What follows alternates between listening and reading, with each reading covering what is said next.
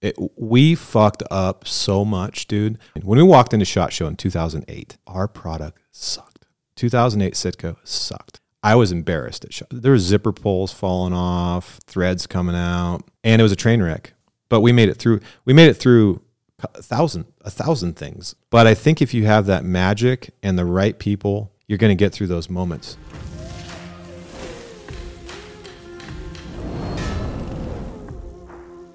Awesome, dude. Well, thanks for coming over here. Um, Oh big, yeah. big effort. I really appreciate it. Hey, Sorry we had to do it early in the morning like this, but I was up a couple hours ago, and you never have to twist my arm to come back to Montana. yeah, Yeah. yeah. So you're and you're traveling over to Bozeman, so we're you're gonna have a little bit of maybe some sketchy roads, but Yeah, actually, to be honest with you, I didn't even look at the forecast. I probably should have. yeah, Uh, the the late last night when I looked just briefly, it didn't look too bad, but I'm used to it. I lived here for seven and a half years, um, so I'll just take it easy. I don't have to actually be there. Uh, I got to go tonight, but the funeral I got to go to is tomorrow. yeah. So okay, I have it's all day not to a- get there, so I'll just take my time, grab a coffee. Perfect. Yeah, Where do you live now? Oregon. Yeah, I left Bozeman in 2019 after I left Sitka. Okay. Yeah. What so- what what took you out to Oregon? I grew up there. So I grew up in rural Oregon, a little logging town. And, Okay. Uh, you know, when we lived in Montana, we had three kids, my wife and I. And when I was at Sitka, I was traveling constantly, you know, growing the company. Well, you know better than anybody, right? Yeah. Growing a company, you're on the road constantly. And my wife was stuck at home with the kids. And um, all our, but our family's out in Oregon. Uh, we both grew up there. So Okay. the grandparents would come out, but only so much, right, to help. And hiring babysitters at the time wasn't super affordable. So basically, my wife was stuck at home. So long story short, um, we moved back to Oregon to get close to family, and we wanted our kids to know their grandparents. It's Yeah. pretty, pretty important to us. So that was one of the determining reasons as to why I left my career at Sitka. Oh, really? Yeah. So Yeah. What that time growing up in in Oregon? What what did your folks do? So my dad was uh, in the timber industry. So, like I said, it's a little logging town called Dallas, Oregon, and uh, he actually, well, first he was a shepherd, which is kind of crazy and weird. Um, Really? yeah. He he uh, he's kind of a stoner hippie, you know. Yeah. like in the seventies. And then he actually became addicted to salmon fishing, and he, he was a dory commercial fisherman with dories. I don't, do you know what a dory is? No. Dories are boats. Um, I don't know how many places they do this, but in Oregon, there's a place called Pacific City, and in Pacific City, these these they launch the boat right off the sand. So they back their the, the boat trailer into the waves. They they dump the boat. They turn it around. They're like with waders on. They turn around, jump in, and hit the motor and go over the waves out there. They fish for the day, and then they when they come back in, they uh, they get a bunch of speed and they just fly in and slide up back on the beach. Really? It's called dory boat. Okay. So he was a dory commercial fisherman for a while, just solo. He would go out catch salmon every day, and So I, I've seen those guys going out doing that, and I've seen some some wild videos. In fact, even a, a dude in Costa Rica. That Costa Rica generally doesn't have much for like seas. It's usually pretty calm. But when I was there, they'd had a bunch of a bu- bunch of bad weather, kind of eroded a beach, whatnot. But it was still pretty rough. And there, so there were some dudes in those little boats like that. And man, for the first like few hundred yards going out there, I mean, they were it was they were getting after it. Oh, yeah. go, hitting those waves, and I mean, their boat was damn near straight vertical. At times, hitting those things, I was like, dude, those guys are nuts. yeah, they are. Uh, they have to time it perfectly. They have to wait for the right sets to come in and just hit it full throttle and vroom, right over the waves. It's actually really fun. Yeah, Uh, I've gotten to do it obviously a few times, but I get really seasick. So, same. dude, have you found a hack for it? Because I'm still looking for the perfect hack. So am I. I two things about myself I really don't like, or at least the top two. I struggle to remember names, and I get seasick. Me too. And uh, in fact, last time we were in Mexico and tried to go deep sea fishing, my wife videoed me and laughed hilariously as I barfed over the edge of the boat. It's the worst. Yeah. It's the worst feeling ever. And I want to be a deep sea fisherman. Like I love like, you know, going out and catching marlin or doing all that. Like it's it all appeals to me in every way. God. And I and I always think I'm doing good. You know, bombing Oh, yeah. out there I'm like, I'm dude, I'm good today. Like this is gonna be good. And we got out there and then he like kills the engines and they start getting, you know, tackle ready and everything. And you know, then pretty soon like you start to get hot, and I'm like, no, like I'm just like fighting it, and then the next thing you know, I'm like, yep, I'm gonna get sick. Dude, the last time it happened to me, I actually made it three and a half hours. Like we caught our limits of salmon and then we went out to check some crab traps. And he pulled up the crab trap and it must have been the smell or something. And I started to get that kind of flushed feeling. Yeah, And I was just right before that, just like you, I was like, all right, I made it through because we are going to check the crabs and then go back. I'm like, hell yeah, I made it through my first. And I used um, whatever the medication is, the motion sickness. Oh, Dramamine. I had taken Oh, that yeah. that day. dude, I ate a handful of those that day, and I still didn't help. dude that crab pot came up and just out of absolutely nowhere. I was lucky i made it over the side of the boat but Really? oh yeah. But last year or um, we were in molokai eh, with my family and we went out fishing. I put two a patch behind each ear and i took the pill um, then i can't remember if i took it the night before or whatever but i actually made it through the trip and it was choppy. I felt pretty good but i still felt like i had to like mentally tough through the Yeah. the queasiness. So um, I had a guy named Cliff Gray on my podcast the other day, and he spearfishes a lot. Dude, I want to be a spear fisherman so badly. Like Yeah. it seems so cool. I want to be a surfer. And he's like, dude, he's like, I I have to fight it every time I go out there, and I'm like, I just don't know if I can do that. If I if I felt like shit every time I went hunting, Yeah, I cuss- would can find on something else to do. Yeah. By the way, okay. So, um, I wouldn't do it. No, hundred percent. I that's my that's my point. So I had a guy just uh, you know a couple months ago here in Frenchtown. He's like, "Hey, man, we were at my kid's basketball game, shoot," and he was like, uh, "Hey, we're going on this fishing trip. We just had a dude cancel. It was like cheap, like where, where he basically it's already paid for. Throw a little money in and like let's go." And I'm like, that all sounds amazing, but like I'll be the guy on a five day fishing trip that day one's barfing and will feel like shit the entire time. I won't really enjoy it. I'm gonna spend money and frankly the time away. Like you only have so much time when we're doing what we're doing to like go do something. So I'm like, okay, I can take a week and go fishing, or I can take a week in another month and go or two and go bear hunting and not be miserable and barfing. Yeah. like, but it, it is appealing because it's like such a such a frontier out there. And um, have you ever spearfished? Ever we did a little bit off the coast of of, of Maui last last year, and so we didn't have to boat out. We Uh-huh. just swam out off the shore, and I thought it was super cool. But I'm I'm not great in water, and I'm also I mean grew up in Montana, right? So like Mm-hmm. Um, I'm not great in water. I'm also nervous that everything on the bottom looks like it's going to sting your ass. Fact check true. And I'm also there is stuff that can eat you in there, but I, and I'm not even that scared of that necessarily. Like that shit'll happen. I guess it happens, but um, if you know, I don't go out in the woods thinking I'm gonna get eaten by a bear all the time either. But you, you like, I can see the appeal. I would love to do it more, um, but if it involves a boat, probably Yeah. not gonna. Yeah. You like it? I I like the thought of it. I like underwater hunting. I was on the Big Island this last summer with a buddy of mine who grew up and he's like totally Hawaiian. And I'm like, dude, bring your spearfishing stuff. Um, the first time I did it was with Kimi Werner um, Yeah. and Mark Healey off of Lanai. And I lasted like five minutes. I'm like, I got to get in the boat. I was sick. I got sick. Just, just even just being out because you're on the boat first, so I'm already queasy, and then you get in the water and you're still like getting rocked. And I know the pe- the Yeah. ocean people are like, you pussy, you know. Yeah. I don't know. I felt like crap, so I got in the boat. Anyways, last last year on the Big Island, I swam right off the beach with my buddy Steve, and uh, I tried to follow. I made it like hundred yards out there, and I was Yeah. like following him, but he he was he was so fast and like mobile. Yeah. and that's a workout that you don't do anywhere else. Yes. right. Like we're not getting that in Oregon and Montana, and you know I'm in pretty good shape. But I was like, Yeah. You, well, and if you cramp up out there 100 yards from shore, like your ass is drowning. yeah. And then you look back, you're like, shit, that's a long ways back to shore. I, I hope know. I don't freak. And then you're, I don't know, I. I'm thinking about tides and is it going to Yeah. suck me out? and you're like, I don't know, it starts getting. Anyways, I um I went out there and I just see him like just keep going and going and going, and I there's a, a rock outcropping that I can stand up on, and I stood up and I looked out there, and he was like hundred yards past. I could see a snorkel. yeah. I'm like, dude, I'm out, and I came back to shore, and I just sat there and waited for him to come back. It's one of those things where I, I I'm a hunter, and underwater underwater hunting seems so appealing to me. Mark Healey told me one time, he's like, "You think elk bugling's cool?" I'm like, yeah, of course. That's like my number one thing.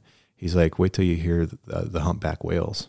He's like, let me take you to to the in the Oh. ocean. Let me, I'd like. I'm like, oh my god, that would be That'd so amazing. rad. Yeah. But also, I can't hold my breath like Mark Healey. Yeah, no shit.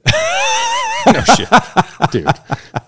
Talking to like Justin Lee and those guys, Yeah. and like they're telling, and I'm just like, and, and that was the other thing that was really surprising me when we did. You know, we swam out and we probably got into water that was, you know, at the deepest there was probably some 20, 20, 20 foot water. Mm-hmm. Most of it was like six to ten, and you know, dude drops down there and he's laying on the bottom and he's just sitting there. And then uh, what I was amazed by is like you drop down there and like my ears are hurting and he was showing you how to clear your ears. But then like one, it's a struggle for me to get down and then and then you're laying there and I'm there 10 seconds and I'm like, all right, I'm gonna need some air. And he's he lays there for like two minutes, you know, and he's scratching the rocks and Oh, he's, yeah. you know, trying to get the fish to come and um I just feel like it would take you'd have to live on the beach and do it a lot to build up your tolerance and your like even just like you're saying swimming out that far i use so much energy Oh my god. i use a lot of energy to just not drown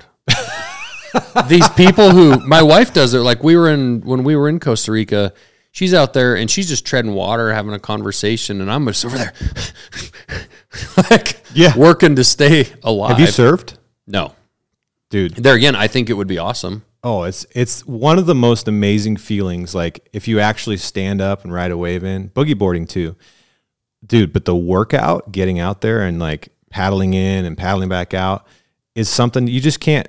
Us us land dwellers can't replicate that workout. And I just I get tired after one wave. I've tried it multiple times. I in my mind I'm a surfer. I really want to be. And someday oh i'm a pro surfer yeah. Someday, maybe I'll like you know later when I I don't know. I can also win the Daytona 500. just give me the right car. if I just had a decent pit crew. But I think about taking people hunting also that are that are new to it, right? And I think they look at it the same way. Like, how do you sleep out there? You know, aren't you scared of bear? That type of Even the physical side of that with a little bit of altitude, you know, I've taken some people that are frankly in, you know, better shape than I am and kick their ass. Like I, for some reason, just like moving through the mountains and mm-hmm. whatever, like even not being in like top fit shape, like I can go in the mountains fine. You know, like the guide last year was like, damn, bro, like I didn't expect. And we were with a couple guys that are, you know, quote unquote in shape. And I mean, they were struggling. Yeah, and I think some of that has to do with when you're doing something new, like you're tense and you're nervous and you're like your your cortisol's up. I, I know this because I started jujitsu last year at the age of 42, and the first six months I was ruined every time, ruined. But as I've done it more and I'm a little bit more comfortable, I don't come home nearly as tired or sore, and I last a lot longer in the gym. Yeah. I just and I think a lot of my problems in the beginning was I was so nervous and tense and just you're thinking through everything. It's like just a but as if you've been hunting your whole life like like we have, and my my wife when she comes with me, she's like, you just move through the woods like naturally, like jumping, you know, going with logs, whatever. But it's natural to me. I've been doing it since I was two and a half years old, three years old. Um, so I think there's a little bit of that too. So when Mark Healey gets in the ocean, it's just like home, Oh, you know. yeah. And to me, it's like this scary new place, and I'm so everything I'm stressed out. Right? Yeah. Yeah. Yeah. The uh, Josh Halls told me several times, he's like, you need to come down to uh, San Diego and go surf with me and Jocko. And I'm just like, no, no, like that all sounds, I can vision, I can envision myself, you know, on a wave, you know, with Jocko, like riding it, but like the whole process of actually doing it. No. Like, Well, and if you're doing it in cold water, no thing, dude. I've done it once, one time in Oregon where I live, and the water's like, I don't know, it's like 48 or 50. Um, no, it was absolutely even with a wet. I know people are like, dude, if you wear a wetsuit, you're gonna be okay. It was still cold. It was Yeah. still cold, and I'm. we sound so tough. I know we are tough.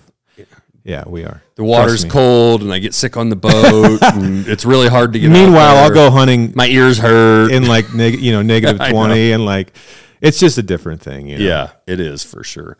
So growing up, uh, um, you, you, your dad got into logging then? Um, Or- he he actually got into um, buying timberland. So Okay. like, um, but yeah, he had to learn all the you know the logging side of it, the the timber industry is one of the biggest industries where I'm from, and um, so he was actually a, a buyer for for quite a long time um, until he had a couple deals go sour and he had to totally get out of it. But yeah, I grew up around tons of logging. I was always going to logging jobs with him because he would buy he would buy property and manage the trees. So I grew up going to a lot of logging jobs, learning all about that and uh, around that industry. And he's done that for well, he's been part of that industry for 45 years. He actually um, ultimately became on more on the real estate side, like representing buyers and stuff. That's why we have our company made out West Land Company now, where we timberland all across Oregon. Um, but yeah, man, he he was a he's never had a real job. He's never had a website. He's never had he never even had a business card. He didn't when I moved back to Oregon to start this company with him, he had never done any marketing. He's just he's just built this reputation and um, and business from uh, from nothing, and he he had that true entrepreneurial spirit. That I think that's what kind of you could argue it screwed me up and kind of made me what I am. You know, Yeah. um, because I can't hold down a normal job either. Um, uh, but uh, that's where I got from is my dad and my, my grandpa moved out to Oregon in the in the fifties um, because of the hunting and fishing. He left his entire family out there in the Pennsylvania, and uh, so kind of that the outdoor spirit came from him, passed on to my dad, and then my dad passed the entrepreneurial spirit on to, to me. So That Love my that um that's one thing I always say like we we live definitely in the easiest times today and we have lots of advantages and stuff but I'm definitely jealous of those you know, like like your grandpa like going from Pennsylvania to Oregon in the 50s and seeing Oregon in the 50s or California or Montana, you know, Idaho um be, you know that was before the interstate like through I think the interstate in Montana came through in like 68 or 9 or mm-hmm. something 70 um seeing all that country and we were just talking about this the other day with kind of how you know messed up Portland and mm-hmm. you know the coast just up and down the coast is with mm-hmm. politics and the way things have gone. But if you just took people off of it and you said like tell me what the most beautiful state beautiful landscape even though I'm from Montana like give me California like Northern California is it's unbelievably gorgeous. If there was if there was we lived in Sonoma for a while. When Sitka was started in Napa, Dixon, California, but we had our first real office was in Napa. Dude, the Bay Area is unbelievable. It's If there wasn't 10, you know, 2 million too many people there. yeah, and all the way down south. I mean, to be able to be from you know the coast to the mountain ranges and all the farm ground in Yeah. between and the ranch land. I mean, I can't imagine back in the early 1900s what that place would have been. I mean, Me and you my can wife see why everybody time. flooded to it. Um, Can you imagine being a, a Native American and seeing the Bay Area like oh, 300 years ago? How beautiful that must have been. Um, Oregon is a beautiful state. We get Yeah. a, we get a bad rap, obvious, and we sh- and some of it's due, right? Right. Portland is a disaster, and our politics are a disaster. Mm-hmm. But the state itself is really diverse, and it's actually a. Here's the thing: I I grew up there, and wh- wherever you grow up, you you I feel like you just you're you're just waiting to leave. Like you're not gonna like there's this like natural rebellious part of you that just wants to get the hell out of there. Yeah. and I had that for sure. And I left for 11 years and traveled the world and did all kinds of cool stuff. When I came back, I had such a greater appreciation for it yeah, one of the things I don't miss about Montana, for instance, is just I, I the winters didn't really bother me, but I do like the more moderate winters in Oregon, even though I hate the rain. Um, Yeah. But you can go outside and do stuff and Yeah. whatever. But um, I like that I can be at the coast in an hour. I can be s- skiing in two hours. I can be in the desert in three hours. Um, it's really diverse. And um, but to your point, it gets there's there's not so good parts of it too. yeah, and it's it, Oregon is you know similar in the way that Montana and even Washington are, where you've got your your west side and your timber ground, your mountains, and Mm-hmm. you've got your east side with your farm and ranch ground and more arid climate, and you know it's all those states are very diverse. But I mean, having an ocean, uh, you know, backed up against like your west boundary is Yeah. it's awesome. I mean, it's it is it's amazing. It's really too bad that it's the two legged deer that mess it up. Yeah. When my grandpa came out, the reason he loved Oregon so much was the steelhead fishing and the salmon fishing, which was incredible back then. Now it's a total train wreck um, for a multitude of reasons. It's an entire podcast. Um, but mostly it was the mule deer hunting. Oh, really? Yeah. So, dude, the mule deer hunting that they had in like the 60s and 70s in I would classify it as Central Oregon. Um, if you look at the record books, there was the genetics there were amazing, but it was a heyday. I look, at, I used to go through when I was a kid and look through all their old old photo books. I Yeah. mean, they were they'd go over there for five days and shoot twenty five giant bucks. Yeah, they were a little bit of the problem. There Yes, for a of course. Right. Yes, yes. Admittedly, admittedly, my Yeah, dad no, I admits mean- that now. He's like, yeah, we probably shouldn't have done that. you, you we know? would have done it too back then. Right. And that was just what they knew, right? You go over there, you fill all your tags plus a couple. Right. You know, they were it things have changed a lot. People can Right. judge all they want, but that's just the way that it was back then. Yeah, then. and it's changed for the better on that regard. So obviously, but Of course. you. I assume then they took you hunting when you were a kid. Yes. Um, yeah. My dad started taking me as soon as I came out of the womb. You know, I, Yeah. I was I was helping him guide when I was like six years old, seven years old for elk, and like I was following along with the, in the woods, and even he would let me like you know spot something for clients Mm-hmm. or whatever. And uh, I used to spend all day outside. I grew up on 20 acres, thankfully, and they'd kick me out the door with my longbow or my BB gun or my 22. Even by the time I was like seven, eight years old, I'd Yeah. be 22, and I just go and shoot birds and frogs and rabbits and Yep. whatever I could find. And yeah, man, it was always my number one thing. I, I was not very like naturally intelligent or anything. You know, I got I was a pretty average student. In fact, in high school, I was below average. I graduated with a 1.82. Yeah. You know, a lot of that was because I was drinking too much and Yeah. having too much fun. But um, Was I, your what was your when you left high school? Then you went to college. I did not. No. Oh, you didn't? No, I was actually, believe it or not, uh, a golf pro. So I was a state champion golfer in high school. Oh, really? Yeah. And uh, I thought that would be a good way to make money so I could hunt too. I thought Yeah. I had this vision in my mind. Maybe I could golf. And, Well, a life of golf and hunting is a, about as good a plan as a person can make. and there are PGA Tour pros that can do that. The problem was is I wasn't good enough to play on the PGA Tour. I mean, I was I probably would have been a decent Division two golfer, but I wasn't good enough to be even Division one. Um, I maybe could have been. The prob there was one main problem. All the biggest tournaments were started in August and in September, and every year I would just fall down the tube when elk started bugling. And I just did not care about golf anymore. yeah. So I kind of realized over the course of time, I did that for four or five years, and I just realized it wasn't what I wanted to do. I, I cared more about hunting, and that was about the time I met Jason Hairston. So how did that meeting happen? So we used to do this uh, pig hunt in California every year with a friend of mine, Brian Morris, um, and he was friends with Jason Hairston. They lived in the same area, and Jason came on this pig hunt in 2005. Yeah, 2005. And I met Jason. We were down there, and he had a box of prototypes of this new company he was calling or starting Sitka Gear, and uh, he gave out these vests to everybody. I didn't get one because he didn't have my size. But actually, at the time, I had a journal, and I wrote in my journal, "I just met this guy, Jason. He's starting this cool company called Sitka Gear. That'd be cool to work for a company like that someday." Yeah. And um, the the next year, he came again, and we kind of became friends. And um, anyways, he, I was out picking the driving range one day at this golf course that I worked at, and I forgot to mention I did start college when I was 22. So I finally did go back to college and work on my business degree. Okay. Jason Hairston called me. I was picking the, the, the driving range, and I was three years into college. And he says, "Hey, uh, we're looking for our first full time employee. Um, besides, so it was Jonathan Hart, Jason Hairston, and then PK Hart, which was Jonathan's brother. So there's three of them at the time. He goes, but we're gonna, we need to hire somebody. So would you do it? And I said, man, I would love to, but I have uh, I have like two semesters of college left, and I, d- I don't want to quit right now. I'm almost done. Um, but man, call me in six months. Okay, no problem. I hang up the phone, go in the pro shop, call my girlfriend. I'm like, dude, I just passed up a freaking dream job. Yeah. And she's like, "Oh my god, you should have asked about you should have about asked about doing um, internship for college credit." I'm like, "Oh my god, you're right." And uh, my phone blows up. Jason, answer it.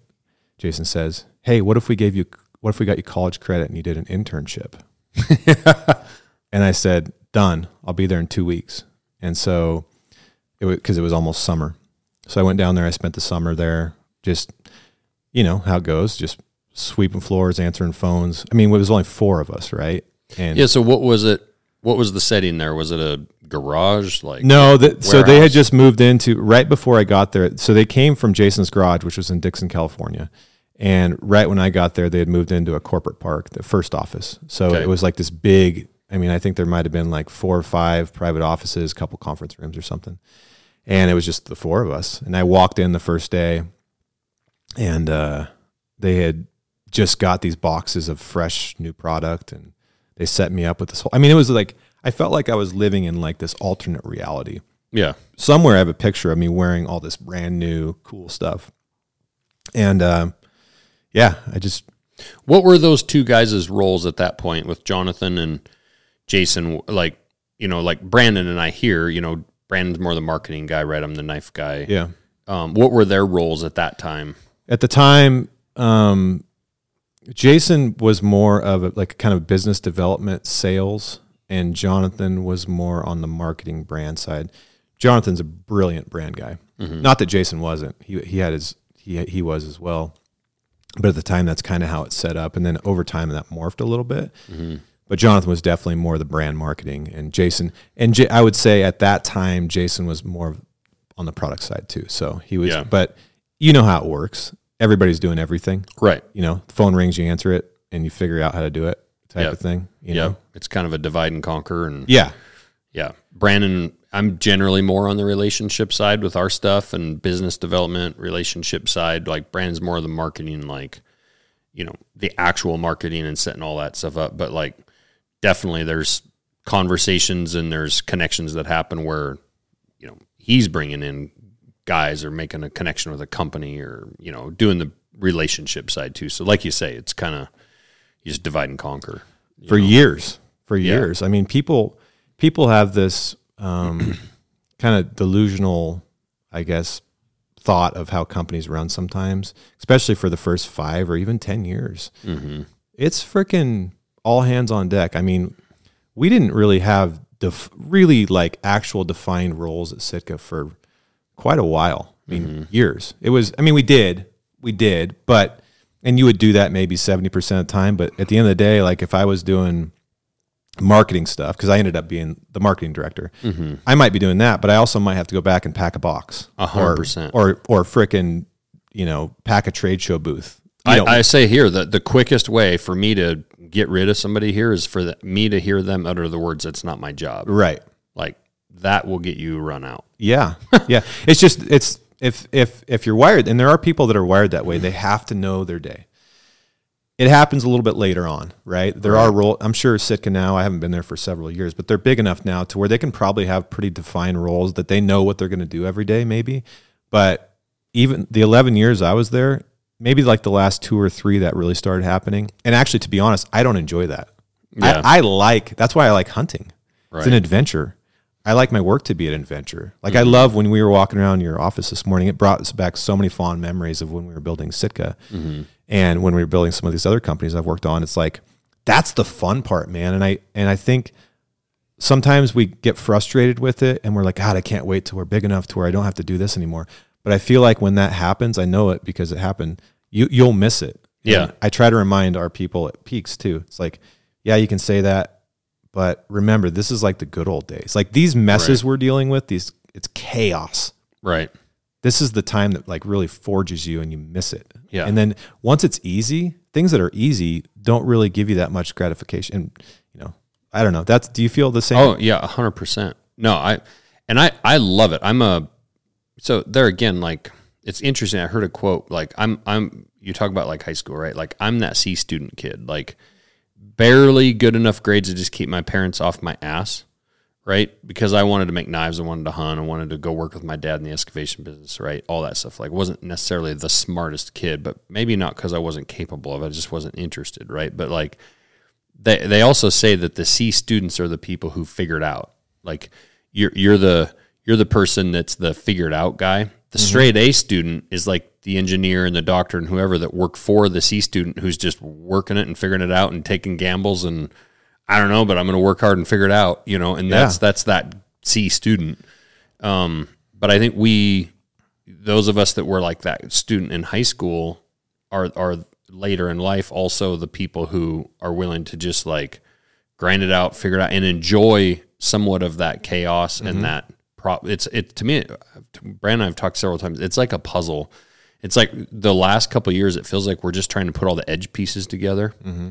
Like, what's this thing going to kind of look like, and then start trying to fill it in. And you're attacking different areas, right? Like of that puzzle of Mm-hmm. whether it's a connection to a certain, you know, company or a supplier or you know all these different places and pieces, and you just start trying to build that puzzle together. You know, That's exciting. Adventure. Yeah. I mean, when you get out of the truck in the morning to go hunting, statistically, your odds of being successful are next to nothing. Right. Like if you add up all the minutes you hunt, it's you have to enjoy the fact that you're going to figure it out. And I, I totally, I think there's a lot of wisdom in what you said. I think about it all the time because when I start getting frustrated myself for not being the smartest person, like from a book smart perspective, mm-hmm.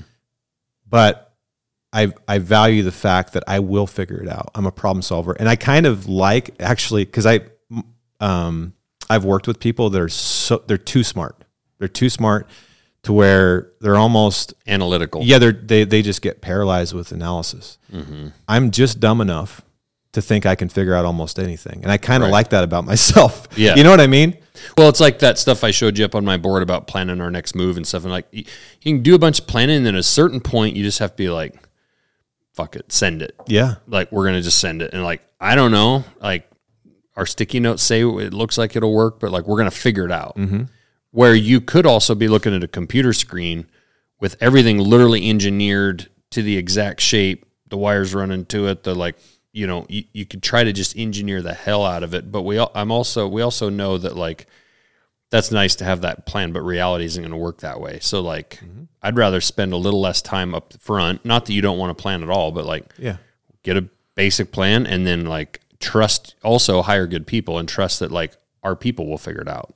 We'll adapt, you know. I mean, you're friends with obviously a bunch of people that came out of the military, mm-hmm. and I, I, I didn't, I didn't serve my country, but I also know quite a few people that came out of special forces specifically, and I feel like, obviously, I don't know, I wasn't there, but I feel like based on what I've learned, that these people are uh, they they go in with these plans that they worked on over and over and over, but they're also the reason they are who they are is because our country knows that if we send these guys in with a plan that's most likely going to fall apart, they're going to figure it out and they're going to get out of there alive and and be successful. Elite problem solvers. Yes. Yes, and I feel like in business you kind of got to approach it that way too. It's like, yeah, we can build a plan. I mean, I spent years building plans.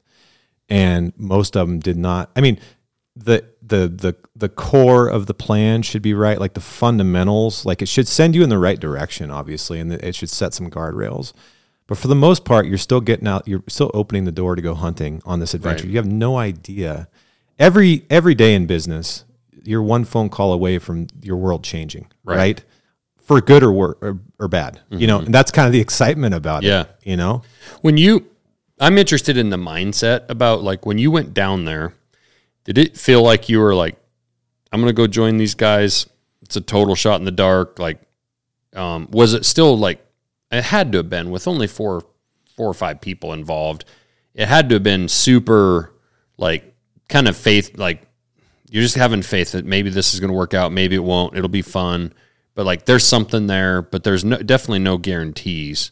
Like, and then at what point did you do you remember a point where you're like, oh, we're onto something like big?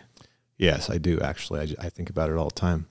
Um, so when I said yes, it was a, that kind of fire and spirit. My dad always told me that it, that you should you can do anything you want in life. Like he just totally. I know it sounds cliche, but he literally told me that ten thousand times when I was a kid. So I literally believe that. So like when I got that phone call, I'm like, fuck it. I told my girlfriend, what do we have to lose? I had I had a F one fifty that I bought from my dad and like not even enough stuff to fill up the back seat. Mm-hmm. Like I was still living with my parents, dude. I was 25 years old. Right. What the hell did I have to lose? Why not? Yeah. you know. So that was Which my is the attitude that all 25 year olds should have. Like, you get an opportunity. I tell my kids all the time, who gives a shit? Send it. It doesn't matter. no. What's go, the worst go thing? fail, whatever. Come home, figure out the next thing. I I can always come home, and that's what and they my parents told me that you can always come home. Yeah. So I told my girlfriend, "Fuck it, let's do it," and she's like, "Fuck it, let's do it." And we literally moved into a 200 square foot boathouse that Jonathan's uh, um, father-in-law had. Anyways, once I got down there and started, you can feel the magic when something's working. So like I don't know, you've probably spent some time in Nashville. Uh, no, I'm actually going on Tuesday, but I haven't been down there yet. Oh, okay. So when you go to those honky tonks, you'll go to five or six of them in a night. You'll see at least one act where you're like, "Holy shit, that Right. they're gonna make it." Yeah. Right. And you can't, from a uh, practically, you maybe can't tell the difference between them and the next five guys on the on Broadway. Mm-hmm. But I'm in the music side too. When you see something that's special, Mm-hmm. sometimes you can't describe it, and you, that energy is just magnetic. And that's kind of what I felt when I got down there. I mean, it was pretty easy to tell. We sold everything. We s- sell out everything, just like you guys are, right? Mm-hmm. So the, the the data was there, but it was also this magic. And I remember calling my dad and going, "Dad, you need to invest in this company. Mm-hmm. This company is going to crush. I'm telling you." And oftentimes, and I, I mentioned the music side because I'm I also write songs and stuff. And I, I was like Chris Stapleton, for example. Chris Stapleton obviously blew up, but a friend of mine who has a venue in Bozeman called Live from the Divide, mm-hmm. a couple years before Chris blew up, he had the opportunity to book Chris for six hundred bucks, Yeah. and he didn't. He couldn't afford it, so he didn't do it.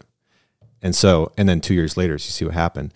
But everybody in the industry knew Chris was going to blow up, and then he blew up. I, th- I feel like I knew that about Sitka, even though no, no one knew us yet. I knew 100% for sure that the magic was there.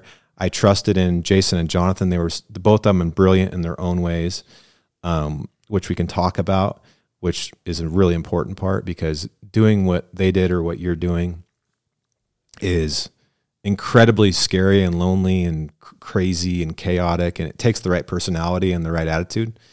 Um, but once I saw all those, th- and the product that we had was so much better than anything that had ever been done in the industry that that it was just no problem, dude. There was no competition. People need to realize that at the time it was 2007. There was no. The only clothing in the hunting industry was what we always used to wear: flannel, wool, you know, and it was fine. We made it through. We we survived. Uh, Right. my grandpa survived. Right. But if you went to REI and looked at Patagonia or Arcteryx or Mountain Hardwear, you're like, damn, this is nice shit. Right. Right. So you go to, I remember the first ATA and SHOT Show we did, people are like, what is this? This is actually comfortable and light.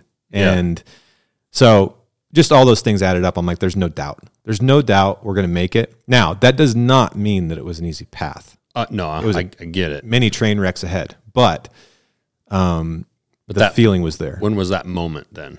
That was within a month of being there. Yeah. Yeah, that was that summer. That was- summer of that's when you knew. 2007. Yeah, I moved down there June. I started June 1st, 2007, and I knew immediately. And it's similar because I knew when it was just Brandon and I, and we were getting going, and maybe by about the time of that next spring when I had hired Tristan, who's downstairs, but he was still in high school. He was still at Hellgate High School.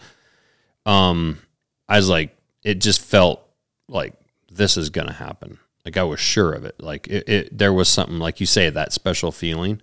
What's interesting is like where we sit here today, just three years in, is it feels I, I get the feeling of what you're saying because it's like now we're at a place where it like okay this is happening for sure it's happening whatever but it's also like man there's no guarantees because even with all the momentum that you have and i'm sure you remember that feeling like all the momentum you guys were having back then there's that feeling of like god like at any moment it feels like it could stop or, or like one big major problem because like financially you're not in a place to absorb a a multi-million dollar mistake right? Or um, just whatever right? And so it's like even with, like with where we're at here today i can make all the arguments for why we're going to be x size down the road but man i can and i have to avoid the rabbit hole of i can also think of like all the reasons why just fuck this shit up in about a year And you will you will You know. fuck some stuff up. I mean, we should. I mean, we're humans, and it, it's just life.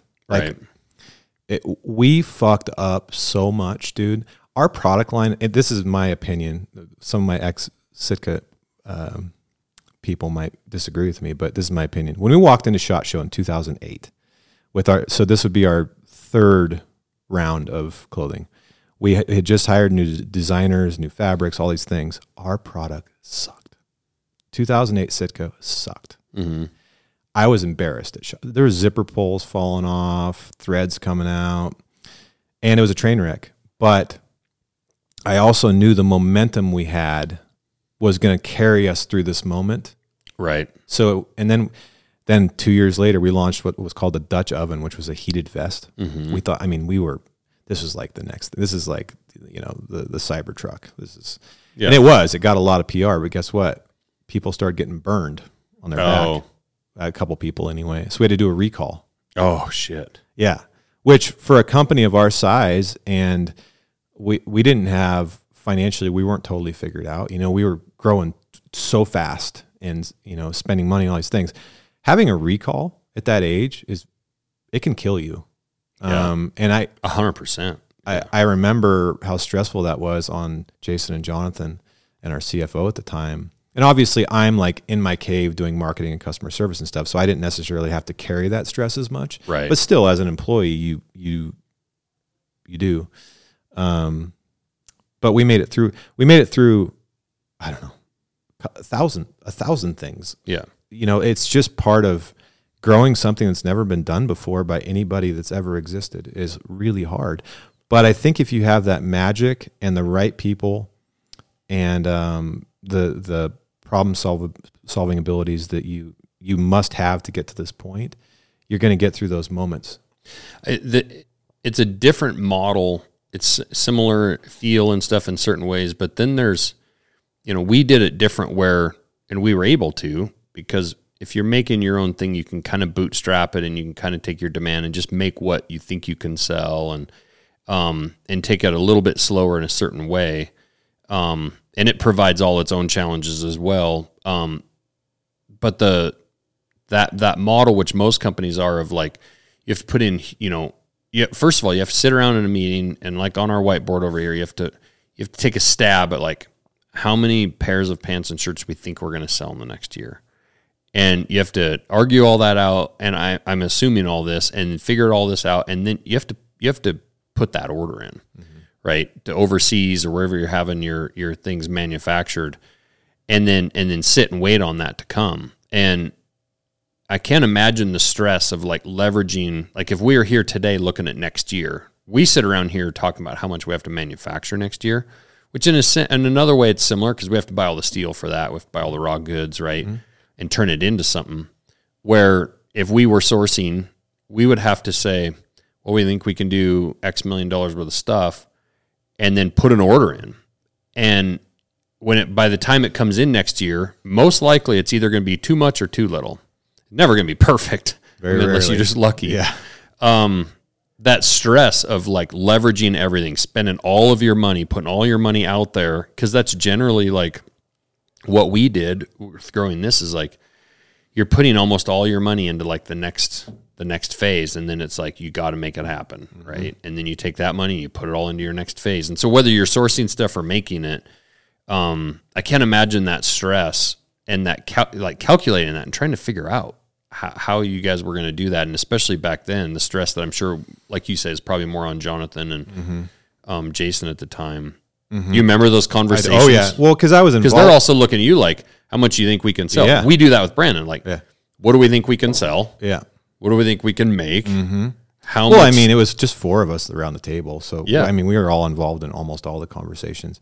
And I, I vividly remember all that. I mean, because in the clothing business, if, if you're sourcing, which most clothing companies are, um, you're, you're planning, well, you're designing for two years out. You're ordering at least six months out, sometimes more than that. So, like, if you're, you might be writing million dollar checks for inventory six or eight months before you can sell any of it. I mean, you can you can dealers can pre-order it, but they don't have to pay until most of them are on 30, 60 day terms from the time they receive the product. So you're not getting paid. You're hanging out money for months, months. And if you're a startup, you're placing a big bet. You're like, yeah, we've never sold any of this before, but we think we can. Yeah. Like it's and if it's your money, it's different if you know, it was not my money, right? Right. But if you're the one writing that check and there was homes leveraged, yeah. you know, they're big deal. People's livelihoods. Me and Brandon are personally doing that right now on our next building. Like, we're leveraging everything you got. Yeah. Like, you're literally, it's push. You're pushing all the chips in yep. with everything you have. And I can only imagine, even though you know that Montana Knife Company is crushing it, mm-hmm. it doesn't matter. Deep inside, that stresses you out, keeps you up at night, Oh yeah. motivates you. So it's not all bad, but it's like, it's real, man. Like you look at your wife and your kids, you're like, hey, I'm putting all the chips in Right. and dad's going to succeed. But that doesn't mean it's not scary as shit. Oh. And anybody who says it's not is full of shit or totally a sociopath Right. it is if you're a human being and you're doing what you're doing or Right. you know what any entrepreneur is doing that puts the chips in it is scary as shit Yeah, and it's amazing because people are like, "Oh, you guys have made it!" Like, you're, and it's just like, dude, uh, we're still making knives in my yard, like literally. It- Totally. you know, like, what do you mean we've made it? Oh, man. It- it's actually just getting harder and more stressful Mm-hmm. because the implications. Like, if I, we would have failed in that first year, I was couple, cutting a couple hundred blades at a time, right a few thousand dollars worth of material, right? Like. That, that wasn't when it was actually ri- and it was risky to quit my job but i was a lineman i could go get another lineman Right. job. Um that's like it's like it's funny the more success you have the more actual like you know chances you take and the more like pressure it becomes and the more like irrecoverable right? If like it all just fails and you lever it all to do that building like they then they just come take everything right? You have to sell everything to pay that. So it's it is it's stressful in the music industry the hardest album is the second one. Like people think these musicians they're all rich and flying around on jets and shit not true yeah i know a lot of them and even when they get a record deal that's starting at 0 mm-hmm. like whatever happened before that doesn't mean shit yep they better sell otherwise they're getting fired in a year That's how we feel about you know 2024 going coming into it this year. But like that's how we now feel like we could have the banner year, biggest banner year ever. 2025, we haven't done shit. Nope. You're you're literally starting over. Yep. it's a new record. And it's crazy. It's crazy to think about that, especially if you're like taking chances on products because maybe you've had success with product ABC, but you're like, maybe we could do this product. And you don't know. I mean, I can tell you that at Sitka, we had a lot of hits, but I bet you we, if I added it up, we had more misses. Um, but you just want to like not not from a excuse me, not from a revenue perspective. Like you always plan to where you, you're like you manage your risk, but from a strictly a, a product perspective, or maybe it's about half half. But I was thinking on the way over here this morning how many product failures we had there. Like Mm-hmm. that we thought were going to usually it was the coolest thing we thought was going to be so rad and then it would Yeah. kind of sell okay and then they discontinue. I mean, you can watch it from the outside and see what they any company discontinues that means it didn't sell. Right. really. Right. Um, but I also remember how many products we we designed and put a bunch of money into prototyping that we never launched, and it was a lot. It was a lot.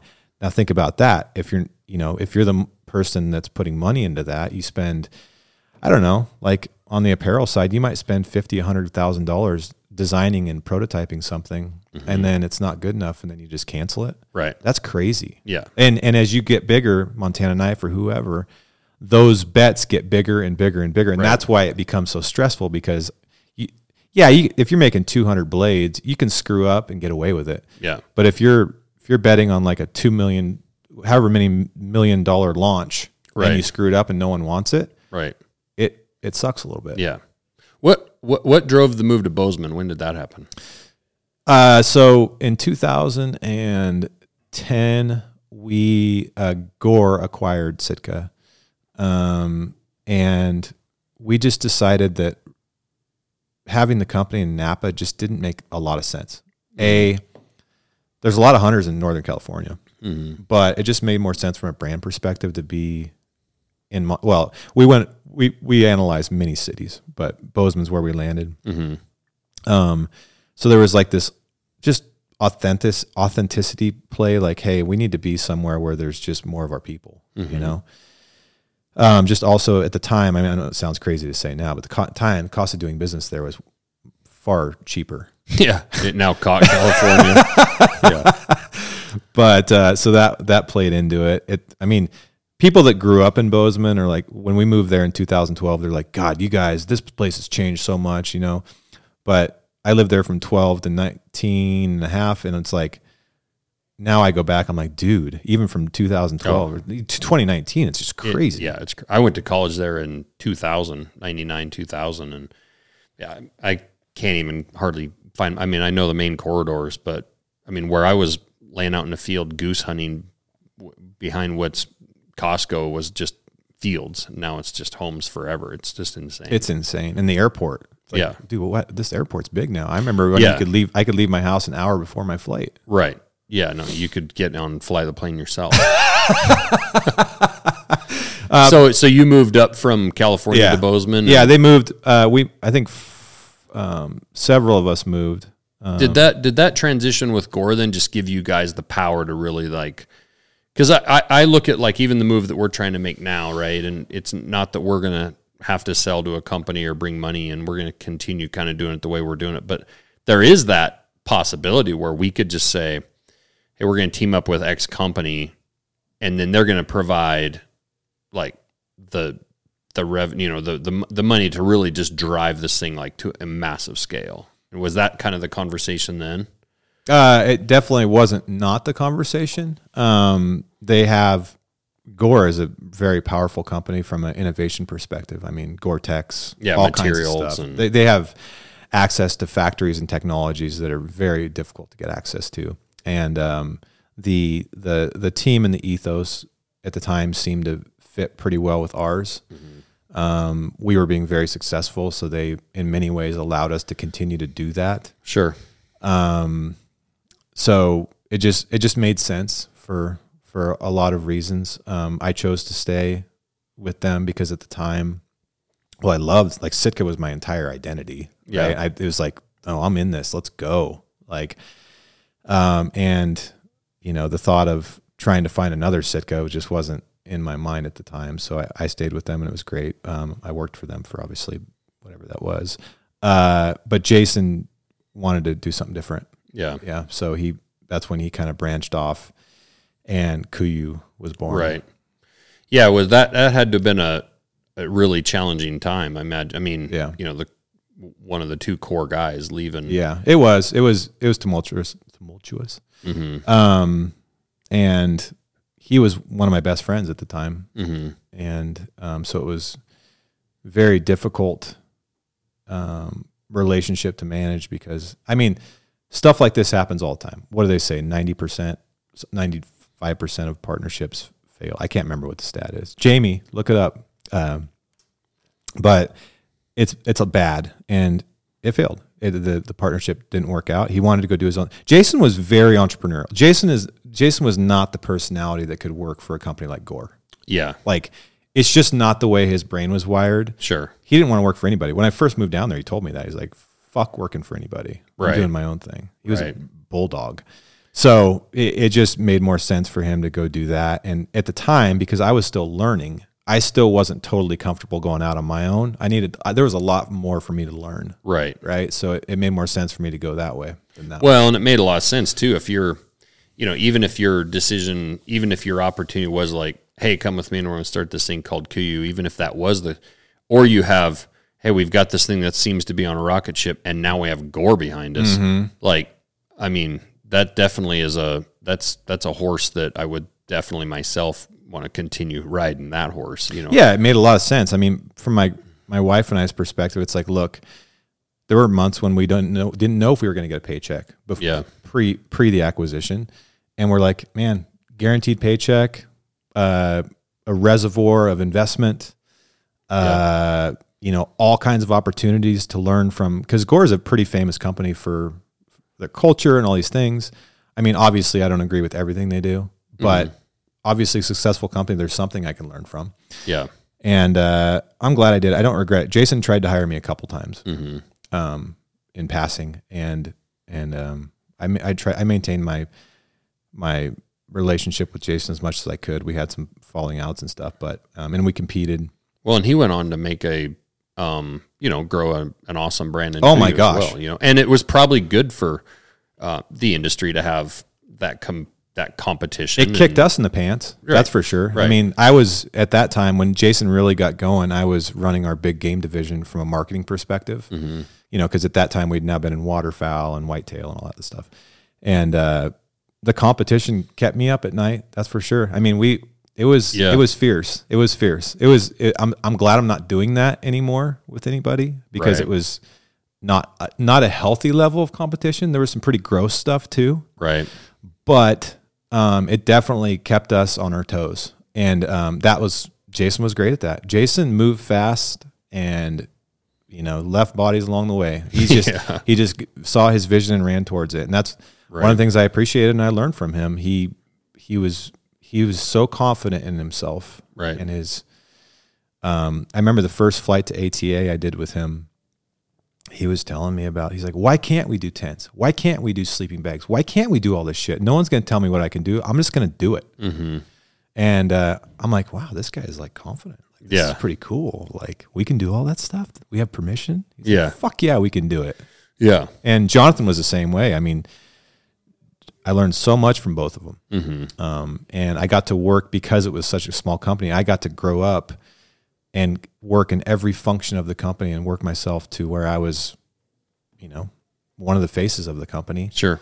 And um, it was one of the greatest blessings of my life. Definitely the greatest blessing in my professional career because, like you said, I was a C student Right. and I needed that. I needed somewhere to like cultivate my passion of hunting, but also my entrepreneurial spirit. Yeah. And then when I left that, I I was able to start my own companies and do my own things, and I know how to do it now. Not that it's guaranteed anywhere. Right. Um, you know how that is, but yeah. you have the tools to succeed. It's still on you to do it. Well, you got to be still today, just looking at that brand, super proud of what, like knowing that, you know, you were a huge part of getting that brand, especially on the marketing side. Like I always say, and that's where I give Brandon, you know, a ton of credit. And I, I give myself credit for knowing that I needed help like from day one, right? Cause like I was a custom maker for, for years and like you have to market yourself somehow as a custom knife maker or whatever. Any business needs to market themselves somehow. Um, but I knew when I started this that you know, to grow what I had envisioned, which is this, that I needed expertise. Like I think that's where like starting a business later in life, you're more willing to admit what you don't know versus like, ah, I'll figure it out. I know I, I can figure that out. Well, no, that marketing side is an entire profession in its own right. Like how are you supposed to be a really good knife maker and figure out manufacturing, but also become an expert in marketing, right? And um that's where like knowing that I needed that and then finding that in Brandon. And that was a lot of definitely a lot of luck and through a couple connections, um, or one connection really with Sornex in finding Brandon. But then also being willing to relinquish that control and say like market the shit out of it, man. You know, um, It- he's doing. I, I told him, he's, you guys are doing such an. It's such an inspiration, in my opinion. The best brand to come out in the last few years in terms of just everything. But the thing about marketing is, marketing is great, and it's like the difference between a marketer and a great product person is like a plumber and electrician. It's totally different. It's Yeah. it's, but you first have to have product. yeah, You have to have a product that is quality and remarkable that people want to talk about and spread the word about. If you don't have that, you can hire the greatest marketer in the world. It ain't going to work. And that's and that's actually and I lost track of where I was going, but that's what I was getting at. Like I knew back then you could have the greatest product. It, it works both ways. You can have the greatest product and suck at selling it, and no one ever knows about it, mm-hmm. and you do a really crappy job, and it's like it might be the greatest thing ever. You can't market it. And to your point, you can have the greatest marketing ever. And you know, we we we say we we have more people that have two or more knives of ours than one which means they got one. And like Brandon said, I'll sell the first knife, but the knife and, and the quality and everything else has to sell the rest of them. Right. Like that, once they get that mm-hmm. first pair of Sitka pants, mm-hmm. do they want the rain gear? Do they want the base layer? Do they mm-hmm. want the mid layer? Right. Like that first pair of pants is going to sell the rest of it Yes. you know and so your job as marketing is to get that first sale but then that product's going to need to sell Yes. more of it you know I've always said I don't want to work for a company where I have to sell anything. Like the product should sell. Will Primos told me one time uh, that he he would determine whether a product was um, marketable enough, marketable or not. He'd go sta stand at the rack at Cabela's or Bass Pro and listen to what people. If people had to ask questions about something, he would start to doubt the product. sure. Like that doesn't always work but the product should spread like wildfire. Mm-hmm. Like and then marketing is gasoline. Mm-hmm. Like y- y- um it's just marketing is really just it's storytelling. It's like mm-hmm. pulling he probably took the what was already in your head and polished a story out of it and just provided it to the Yeah. world. It's not selling Well, and that's what he said early, early on when I was hiring him before we were partners. You know, once he like heard my whole story, was like, dude, like I've been selling pants and shirts and whatever that don't even have a story. Like you have, we had to Mm-hmm. Yeah. create a story. Yeah. He's like, you have a story. Like all I have to do is just tell it. yeah, Um, y- you know, uh, so it, it's gold. yeah, so it really provided a, a, a place to do that storytelling, and Mm-hmm. then yeah, you add some branding, some marketing on, and good product. It works out. And But- people can sniff out when there's not a story, it's manufactured. Mm-hmm. Right. Like, they're like, mm. but they look at your story just as I did, and you're like, wow, that's cool. Mm-hmm. That's cool. That's a real story. And then the product's good. yeah, And then the brand's really cool. You want to wear it. I mean, I was wearing your sweat. I wear your sweatshirt three times a week. that's awesome. And I, I don't, you know, it's like, it's just, it doesn't happen all the time, but I felt like we had that at Sitka too. It's like the product's great, spread spreads like wildfire. Dude, you had people wearing high end camo to football games. Yep. Like, and that I always said that about Sitka, and that's where Sitka was an inspiration. Was on the marketing side. Yeah, product can be great. It was a fashion statement. Mm-hmm. If you saw that Sitka logo at a fa- at a football game, like that dude wants you to know he's wearing that piece of gear, mm-hmm. and and we all know that gear, piece of gear is expensive. It's really high quality. Like you tend to make some assumptions about that guy, like oh he likes good gear. You know, um, he has a, a higher expectation for what he puts on. Yes. And, and also it's it's same way with you know, like people wearing you know with women wearing certain brand things and whatnot. Also, they want you to know that they're carrying a Gucci handbag. Of course. Right. So um, that was what was funny. Is like they didn't need high performance camo gear to go to the football game on Friday night and stand out there when it was 60 degrees. They they wanted to wear that. And that Sitka gear became like um it was it, you you you know and that's on your side that branding and that marketing side was um because then it was it was I remember this early with like Black Rifle.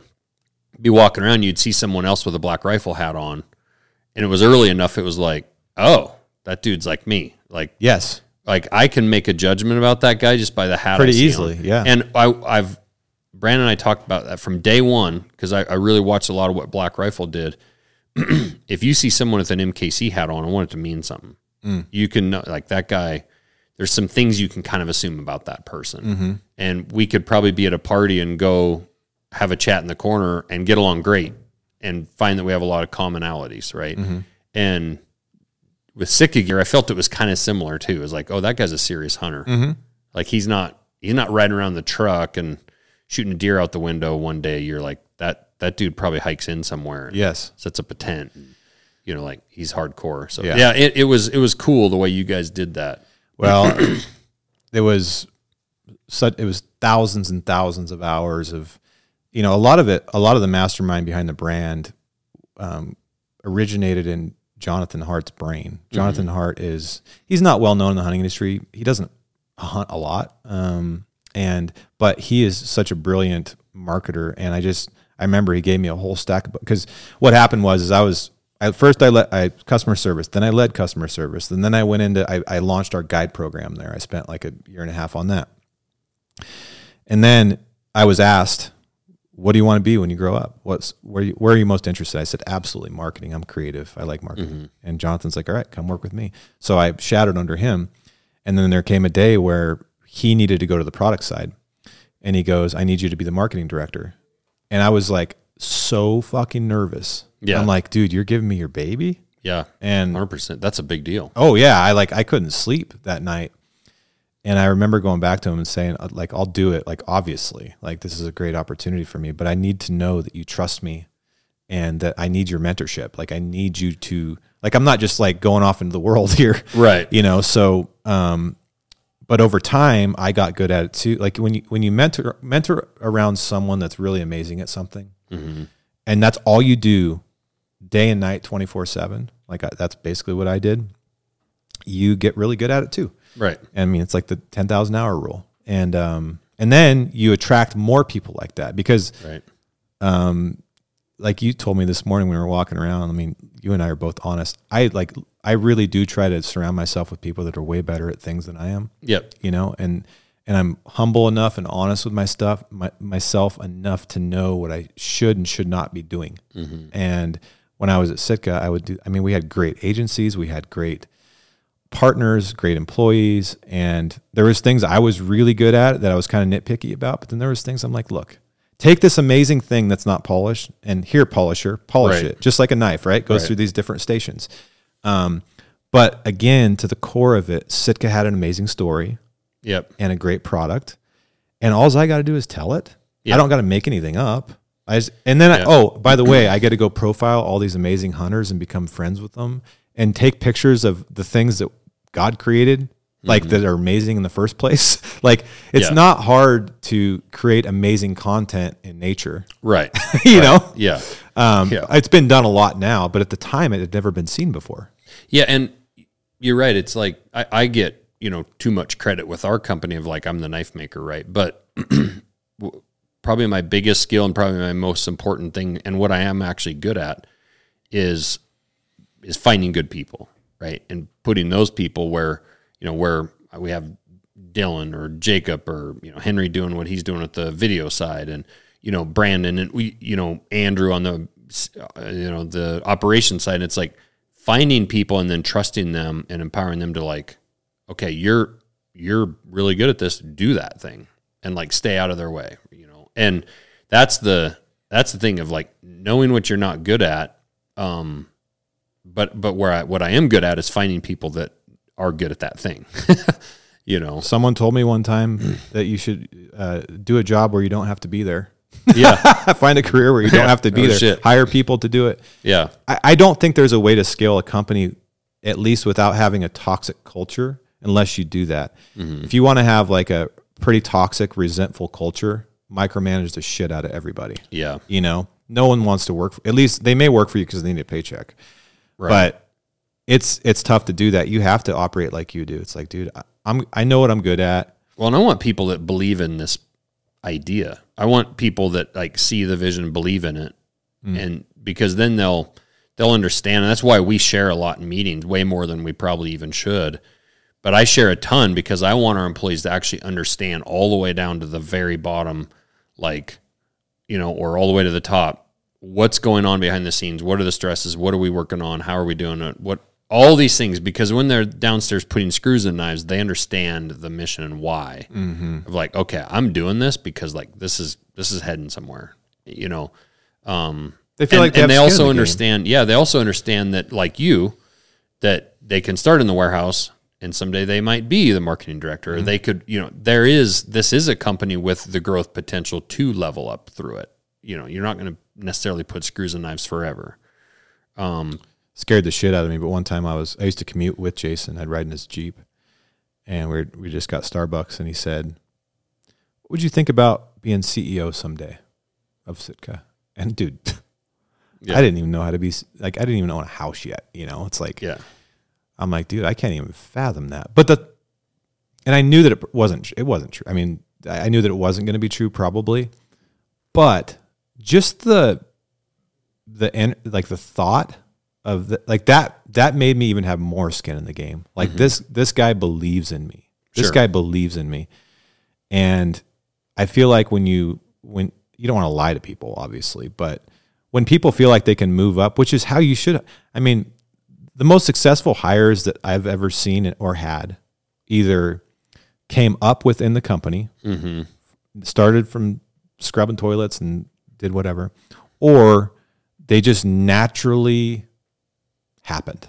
Right. You meet somebody, you're like, oh my gosh, this is a cool person. They have the skill that I'm looking for. The worst hires that were ever made, in in my opinion, are the ones where you're like scouring resumes on the internet Yeah. and you're like reading one fucking sheet of paper about somebody that could have totally lied on it Right. and 100%. spending a half hour with them. Oh yeah, I'd like to get married to them at Yeah. my company. Yeah. even though I might have to fire them. I or- agree. Thousand percent. I hate that. Yeah. I, I I really try to steer clear of it. it. It's it's a necessity sometimes. It's just it's really hard to do to f- find enough people to keep going. But the worst hires I've ever made were like that. So what what what made you leave Sitka and where where'd you go after that? Um, I was done there, man. I I I had run my course. Like I enjoy the first few stages of companies. Um, I don't enjoy once they're too polished, Mm-hmm. and it's just I I don't I'm not a corporate guy. I don't care about corporate ladders. I don't care about title. I don't want to be like that. The real first chip to fall was I asked because I was trying to figure out do I want to be here for the rest of my life, and I asked one of my coworkers who had been um, with Gore for a long time, and he said, uh, "I said, hey, how do I how do I know what I want to do? Like what what should I aspire to be? You know?" Mm-hmm. And he goes, "I don't know. Look around the company and try to find the people that you want to be like." So I spent a while looking around, and I'm like, I don't really want to be like any of those people. No offense to them, Right. but that's just not how I am. Right. I'm just it doesn't fit my personality. I can't just come to a desk every day and punch a clock and be a number on a spreadsheet, for lack mm-hmm. of better terms. Mm-hmm. So that was the first chip, and then just realizing and again being honest with myself that like there comes a time in every company, and there'll come a time in this company where you hand the baton off, Mm-hmm. and it's okay.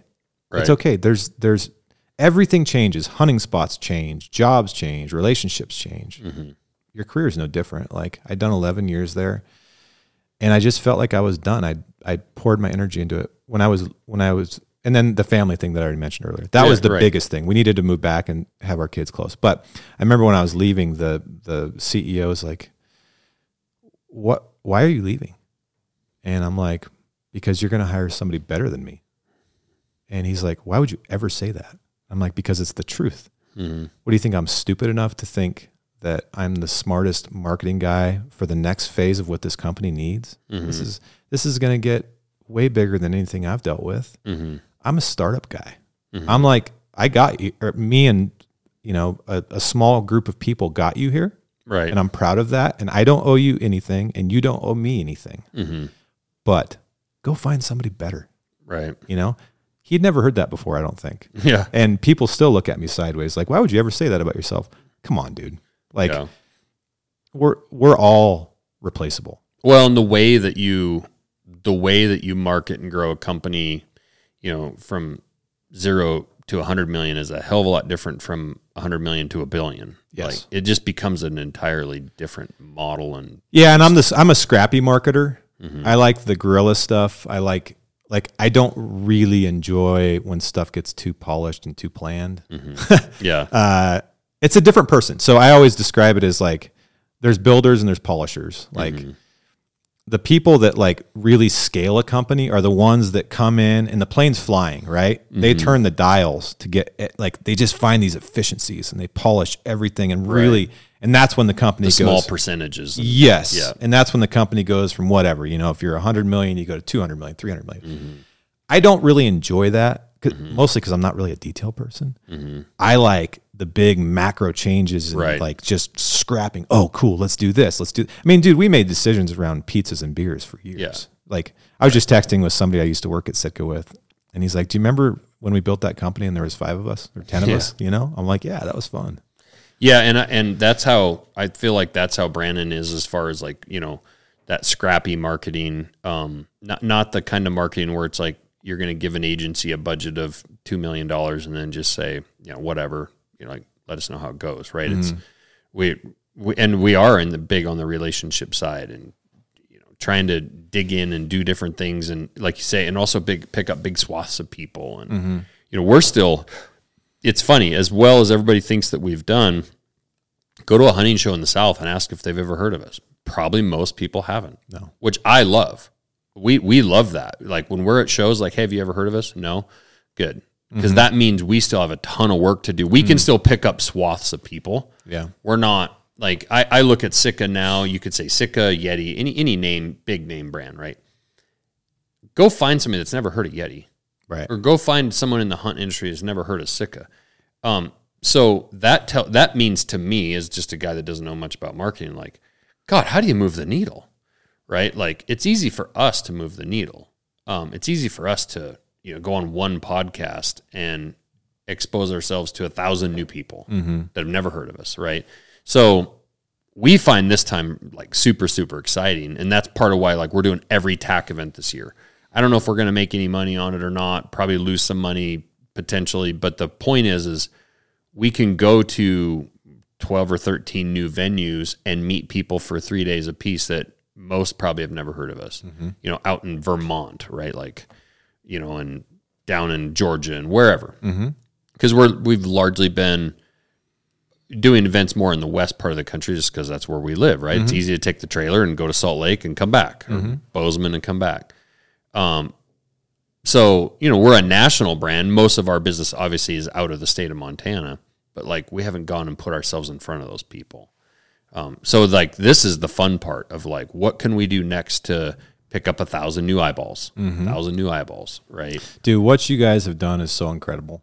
Like, congratulations. I Like, appreciate I've been watching obviously from afar, and I told, I told Brandon, right? Mm-hmm. I told him, not this year, but last year at Sheep Show, like how stoked I am for it. I, I love seeing brands come up. Black Rifle Coffee. I remember the early days of Yeti. I, Mm-hmm. Yeah. I remember like, um, obviously, I've been blessed to know a lot of these companies that flirt. It's just so fun to see because I know how much struggle goes into it and how much stress it is, and Mm-hmm. um, but it's a beautiful thing when it comes together. Um, and you guys have done an outstanding job. And I, I, I think the story is is so needed too right now. Like your American made and all that stuff. Um, is just it's really remarkable and inspiring. So I wanted No. to tell you on on air about Yeah, that. I appreciate that. Yeah. So when you when you went back to Oregon, uh, what did you do? And you're such an interesting guy because you're into playing music and you have the podcast, and then you've you're in other businesses and I guess in real estate and like, uh, I find it interesting because you're in lots of Mm-hmm. things. So when I left Sitka, I decided I never wanted to do one thing again. Mm-hmm. Um, when I left Sitka, I had a huge crash mentally. I was suicidal. And part of the reason for that is because it was an identity crisis for me. I Okay. built my entire life around it. Yeah, And I felt I, I could have been a better dad and a better husband, but like that's what it took to build it, to be honest with you. yeah, Like it was like we were all bleeding orange for 10 years, Mhm. right? But when you leave something like that, you're like, what the, f- who is David Brinker, not the marketing director at Sitka Gear? right. You know, who are my real friends? What do I do? What, And I've talked about that a little bit, like with Sloan. When Sloan was the community marketing guy Yeah. at, at Yeti, like all of a sudden you leave Yeti, like you get a lot less phone calls. oh yeah, people don't need anything from me anymore. Nope. Yeah. And I controlled the wallet for a long time at Sitka. Right. You know, and and uh, so um, when I left, I decided that wasn't fun because it took me about a year to get through that stuff. Mhm. Um, and I'm like, that wasn't a fun mental. how'd, how'd you get through it? Uh, some therapy, Mm-hmm. some. Um, I had to quit drinking. I had to um, spend a lot of time around my family. Dude, it was hard. It probably took more like a couple years to get through it. Mhm. It was really bad. I Mhm. I I never want to experience that again. hmm Um, but it took a lot of work. I've I've done like full podcasts on what I did. I don't know what the solution is because actually people from the industry have like multiple people over the course of the last few years call me with the same problem. I just left whatever. That was my entire being. I have no fucking idea what I'm going to do with my life now. Right. I don't know who my friends are. It's a real problem because us Americans get pretty deep in our profession, um, which is good, but also it can verge on unhealthy. Right. Like- yeah, I'm probably there. Yeah, but you but you, But you have, have to, be, to be. You do. Yeah. There's there's not really a way around it in your position. Right.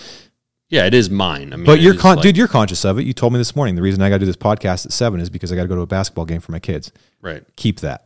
Right. like keep that because there was many moments of my kids childhood that i missed Mm-hmm. because i had to jump on a plane and do this or that and i'm not blaming on anybody besides myself like i i always felt like because i wasn't the smartest person in the room i had to work harder than the next person over Yeah, I get that. so i kind of overdid it Mm-hmm. and it, it was just a huge crash so anyways to answer your question I think that's that C student mentality. yeah it's like i need to do more Right. and i used to get um, my like leaders would be like dude you over you're overdoing it okay Mm-hmm. settle down and I'd be like but i got to i got to overcompensate because i know i'm not smarter than Mm-hmm. you you know but when i left I, i'm like okay fuck but i knew my dad had a successful business in oregon and i always wanted to work with him i always thought it'd be cool to work with your dad Mm-hmm.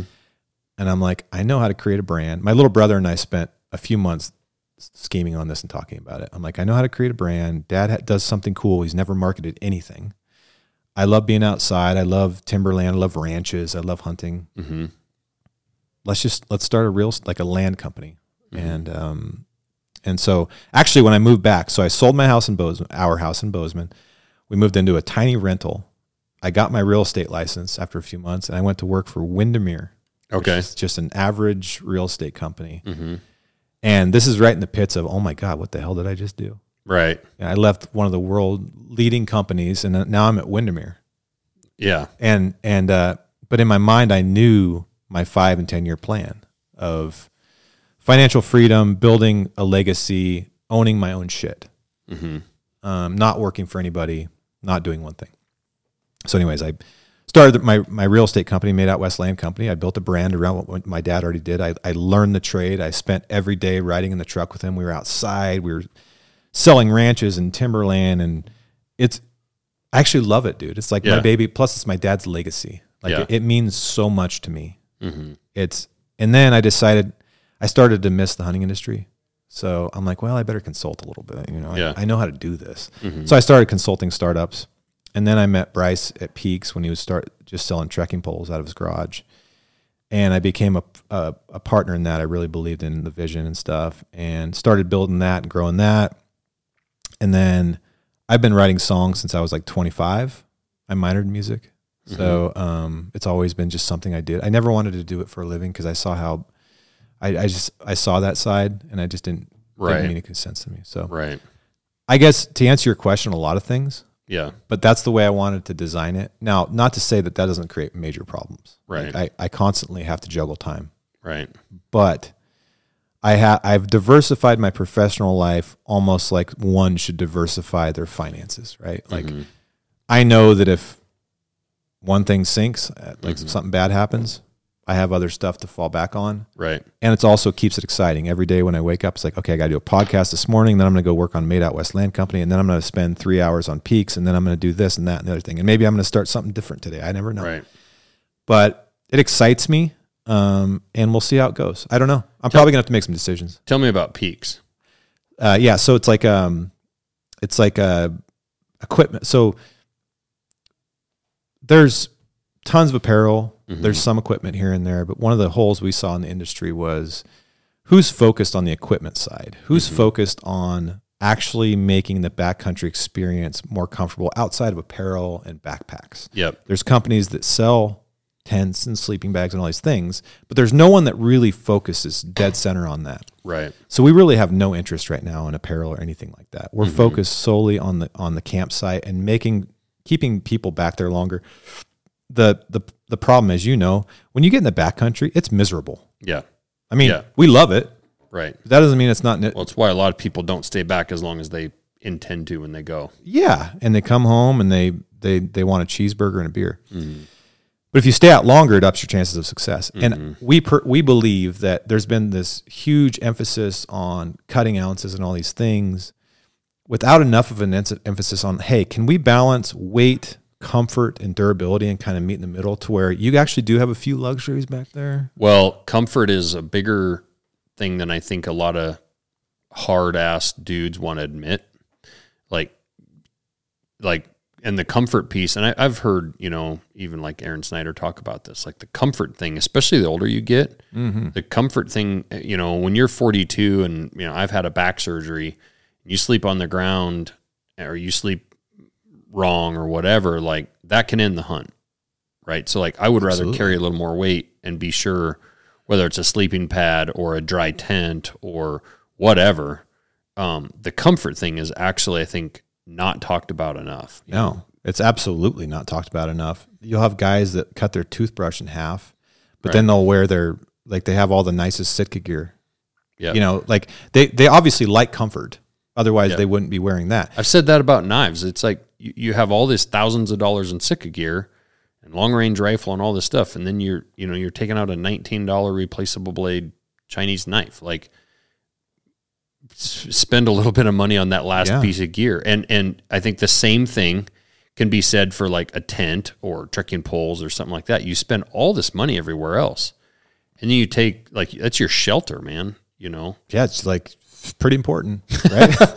yeah, I um and if you really pay attention like there's this tough guy thing in the industry, but like when Sitka came out, it was the same thing. Oh, oh goddamn, Grandpa made it through with a red flannel jacket. Well, Right. Of course he did. Yeah, 100 in Levi's. 100 yep, yep. I wore my cowboy boots. I'm fine. Trekking poles. I just use a damn stick. You pussies, you know. And it's like, okay, dude, but like, you watch and pay attention to the people that are actually doing these things. Mm-hmm. My good friend Ryan Lampers, he, I, I, I, I spent time in camp with him, and I'll be like, hey Ryan, how much do you suffer? And he'd be like, I don't suffer at all. I'm great. I can stay back here 25 days. Mm-hmm. I'm like, what do you mean? Like, what? do you-" He's like, my system is so fucking dialed. Mm-hmm. I like, I'm not uncomfortable. I know people like to pretend like, oh, you just got to tough it out. He's like, I'm not uncomfortable at all. Right. I've figured out a way to do it both. I have. It's not so heavy. It's a million pounds, but it's Right. also I have some creatures of comfort. It's a little like the seasick thing. How much do you want to go fish if you're sick and miserable the whole time? Right? Yeah. You don't. You just find something else to do. So if you want to go be in the backcountry for 10 days, but you're you're miserable for all 10 of it, how many times you can do that before you don't want to go back right. anymore? And I think that's why the hot tents are kind of blowing up right now. Like we can't even keep teepees in stock. Mm-hmm. the moment you take a hot tent out october on you'll never go in the woods without a stove again. Mm-hmm. like it's just so great. Um but yeah so we're just like hey and i've always kind of had this in my brain. Like i felt i've i've felt that for a long time but finally i have a company that i can work with and be a partner in that where we can focus on that. Like for me the one of my creatures of comfort i have to have a damn good pillow in the backcountry. If i don't have a pillow like a lot of people i use my puffy jacket. I can't do that. I sleep like shit. I quit the last couple of years. I take a little pillow I can blow up. Like Yep. I gotta have a pillow. yeah dude so there again, the back and the neck issues. It's a thing. Yeah, dude. The- It it's already hard enough. Like hunting is hard enough from the truck. Right. You go back six miles, it's hard, dude. Like it's you got to have some things to keep you there. Like it's a lonely, hard, cold place. So, you know, right now we're trekking poles, you know, uh, sleeping bag, tent, headlamp, et cetera, et cetera. You'll see next week at the expo, we have a 1400 square foot booth and half of our, our third of our booth is stuff we're coming out with in the next 18 months. And you'll see kind of where we're going, but Oh, cool. um, it's a really exciting. I'm loving it. It reminds me of the old days of Sitka, and and um, I'm I'm really proud of it. So that that's what I did, man. I I just I kind of wanted to build my own things, and, and you know, not necessarily literally, but some of them are literally mine. But also partner with people that, but never like be siloed. Just just because I Yeah. I don't know that I have the um, emotional energy to do that again. And One. my friend group shrunk, a, not as much as I thought it would, but it's actually pretty cool. Yeah. My my great friends I kept. Some people I just I'm good. Mhm. And uh, but you know who my best friends are now at this point in my life? People, my two best friends from high school. Really. I rekindled my relationships with my friendships from high school, and it's great, fantastic. Obviously, I have my industry friends and stuff Right. like that, but right. the people that I talk to every day, Yeah. I don't know. As you get older, man, you value real shit. Right. You know, Right. No, I agree. Well, uh, you've also got the podcast, the Altitude podcast. I do. Um, what? Why do you do that? What made you start that? Um, because I felt I had a little bit of a responsibility to document some conversations with all these cool people I was meeting. When Yeah. I, when you work for a brand like Sitka or you with Montana, I'm sure I, I'd be shocked if you're not like, dude, I get to meet the coolest people. Oh, all the time. Yeah. I mean, five years ago, I was out hunting wearing Sitka gear, listening to podcasts. I mean, I was just I was a lineman and just Yeah. a hunter, just a regular average dude, like um, seeing photos, you know, that's you know whoever Stephen Drake's taken or who, mm-hmm. whatever videos are on whoever's platforms, and mm-hmm. I was just a fan and a dude wearing Sitka gear out hunting. Mm-hmm. Um, and it is weird because like three years later, you find yourself meeting all these people and you have all these cell phone numbers and for me, the podcast is a way to share, you know, like the marketing due to Sitka, right? Like I, I was wearing, I was buying Sitka gear at that time. I was wearing your guys' stuff. Um, I wouldn't have thought then five years later, I'd be interviewing that guy that built that brand on my podcast. So like, or even get to know him or meet him. So like you could have just come by the shop and I could have met you, but I feel like this is a way to share my conversation with you with my buddies that are still linemen.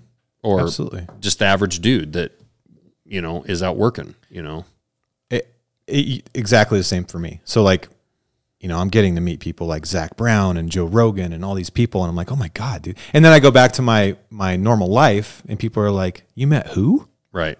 Like I go to my jujitsu class, and some people are like, dude, I saw you were with so and so. They're like, oh my god, and I'm like, yeah, mm-hmm. I, I, you know, it's it's kind of weird. You know, I don't know why. I just I stumbled into this profession. It's it's all weird, you know. But I, I think it would be a disservice for me not to, at least for myself and my kids, mm-hmm. to document these conversations with all these really interesting people I can learn stuff from. That's Right. really the reason I did it. I don't need, like, I have no desire to be like a, a famous podcaster. That's not Right. like the older I get, the less I want to be known, not the more I want to be known Right. but I get a lot of enjoyment around having those conversations, and I do think there's a lot of wisdom that comes from them, Yep. from these guests, and I learn along the way too. And I that's what I was to say. Where where I'm at in my stage of of my company, like, is there something I can learn from the dude that helped build, you know, Sitka? Mm-hmm. A hundred percent. And all these other conversations I have, like, if there's a tiny nugget here or there that I can pick up, or maybe that leads to a connection a year from now, where I mm-hmm. call you up and I'm like, hey, I know you worked with so and so, and I need. I have a question for that Yeah. guy, right? So like it's networking and it's learning. The learning thing I mean, you asked like downstairs, like I, you know, I didn't do any of this stuff. So like it's all learning, right? And so I still look at these as opportunities to learn a ton. I mean, you you nailed it.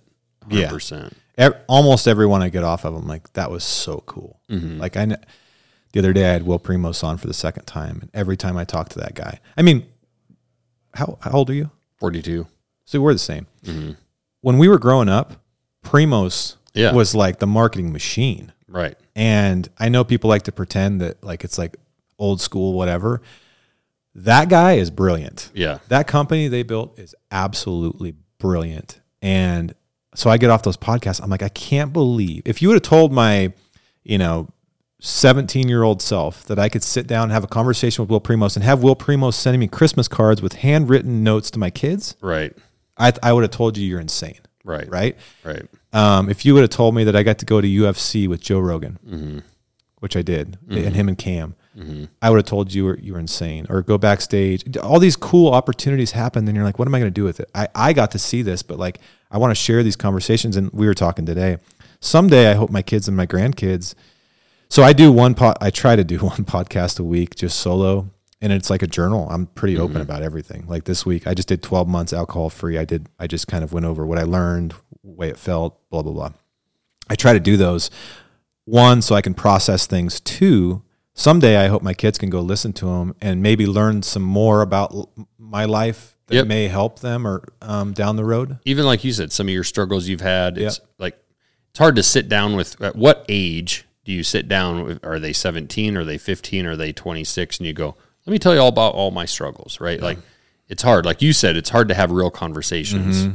Um but at a certain point also they have to be they might not they might not be ready to learn and hear all that stuff till they're 42 right? Right. And where they might start like digging in like they, they've gotten to an age where we are and then maybe they are more interested Mm-hmm. in like i want to go back and listen to some of that stuff and like what was my dad all about or who knows like you get hit by a truck tomorrow right And Yeah. you're, you're gone early and they have a chance later on to be like i want to go back and learn more about my dad Yeah. i don't remember those years as well or you know so like i, I think it's so cool what we have today with between video and podcasts and stuff to Mm-hmm. be able to have um i just I, I i look and like god dang if i could have all that of you know my dad or grandpa or great Oh, grandpa man, growing how up valuable would that be to Yeah. you?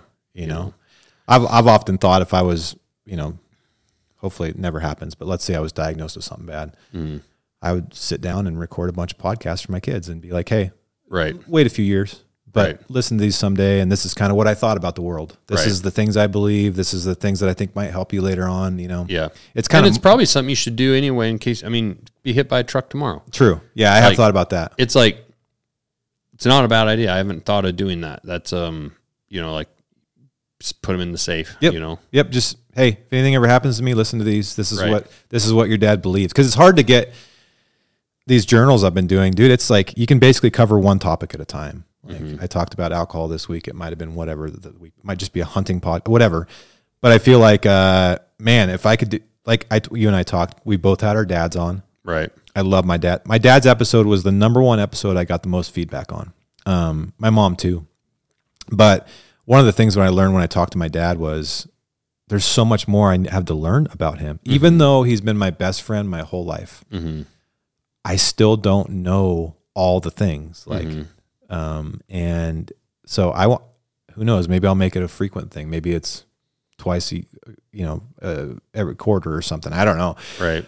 But just in the world, we're all staring at our phones, computers, building businesses, whatever. We're busy. We don't have time to talk to people. And I, that's one of the things I've learned from listening to Rogan's podcast. It's like his genuine appreciation for sitting down and talking and looking somebody in the eye for Yeah. three hours, right? And I, it's and that's lost. and that's like when I when I was down there and hung out. Uh, you know, we did a show, and then uh, it was just him and I and Tyler sitting in a in a booth in his in his bar in his podcast. You know, down below his or uh, below his um his comedy club.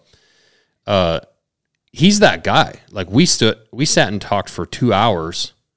And he is that guy. Like it was like we are doing a podcast, but he's inquisitive and he's asking questions. You know, that's who he is. Like, it's not an act. no, it's it's he's a very cool person, He's genuinely the most curious person I've ever met. Mm-hmm. and also his recall in his brain. Oh, I mean, how does he do that? I don't know. I have. Can no you do that? No, Like- God, no. I listened to his pod. He's like, yeah. Do you remember this guy from 19? Blah, blah, blah, blah. He did Yeah, this, this invented this. low or like this low level fighter, and it's like, oh yeah, Yeah. no, in in uh, 2012, the fight was over in Ireland, and he beat so and so with a head kick, and it's like, and he's talking about a dude that's like unknown, like I don't the- know how he does that, dude. I can barely remember what I did yesterday. bonkers. And I don't remember names. yeah, Like so- all the foreign, like the names he remembers. You know, it's like, dude. Uh, or a study he read. like- have you ever read a study? no, God no, no, I've never read a study. no, yeah, I've read Rick, Wikipedia like sentences. yeah, You know. Yeah, it's amazing. No, it's it's incredible. So yeah, he's a cool dude. Well, man, I really appreciate you you coming on. Dude, this is an honor, man. I, Yeah. I'm so stoked for you guys. it's an honor for me, and um, it's very cool to meet the guy that kind of helped push that because I'm I'm still to this day like I wear you know Sitka gear, and Mm-hmm. it's what I bought just at Sportsman's Warehouse back in the day, and usually walked in there and looked at it all and couldn't afford it and put it back on the rack. You know, back in those days, and then every now and then you get like one piece, Mm-hmm. right? And uh, it's like you know start putting my little Optifade kit together and um that's what it was like for a lot of us too was like you go in there and you try it on you look at it throughout the year and then you know you get a piece at Christmas or you you know work some overtime and then like screw it I'm going to go buy a pair of pants or whatever you know and it's cool to meet you and and it's also cool to see I've you know I've, I've listened to quite a few of your episodes. I, I enjoy your podcast the conversations you have you know so and just in the network of being around like we'd never met each other but like you're uh, you know highly respected so. I, well, I, I, I appreciate that, and I've, I've been truly, like I said, I was a lost soul, and I was truly blessed with you know what happened, and um, I tr- I try not to let it go to waste, and and I I truly enjoy coming and seeing things like this. It keeps me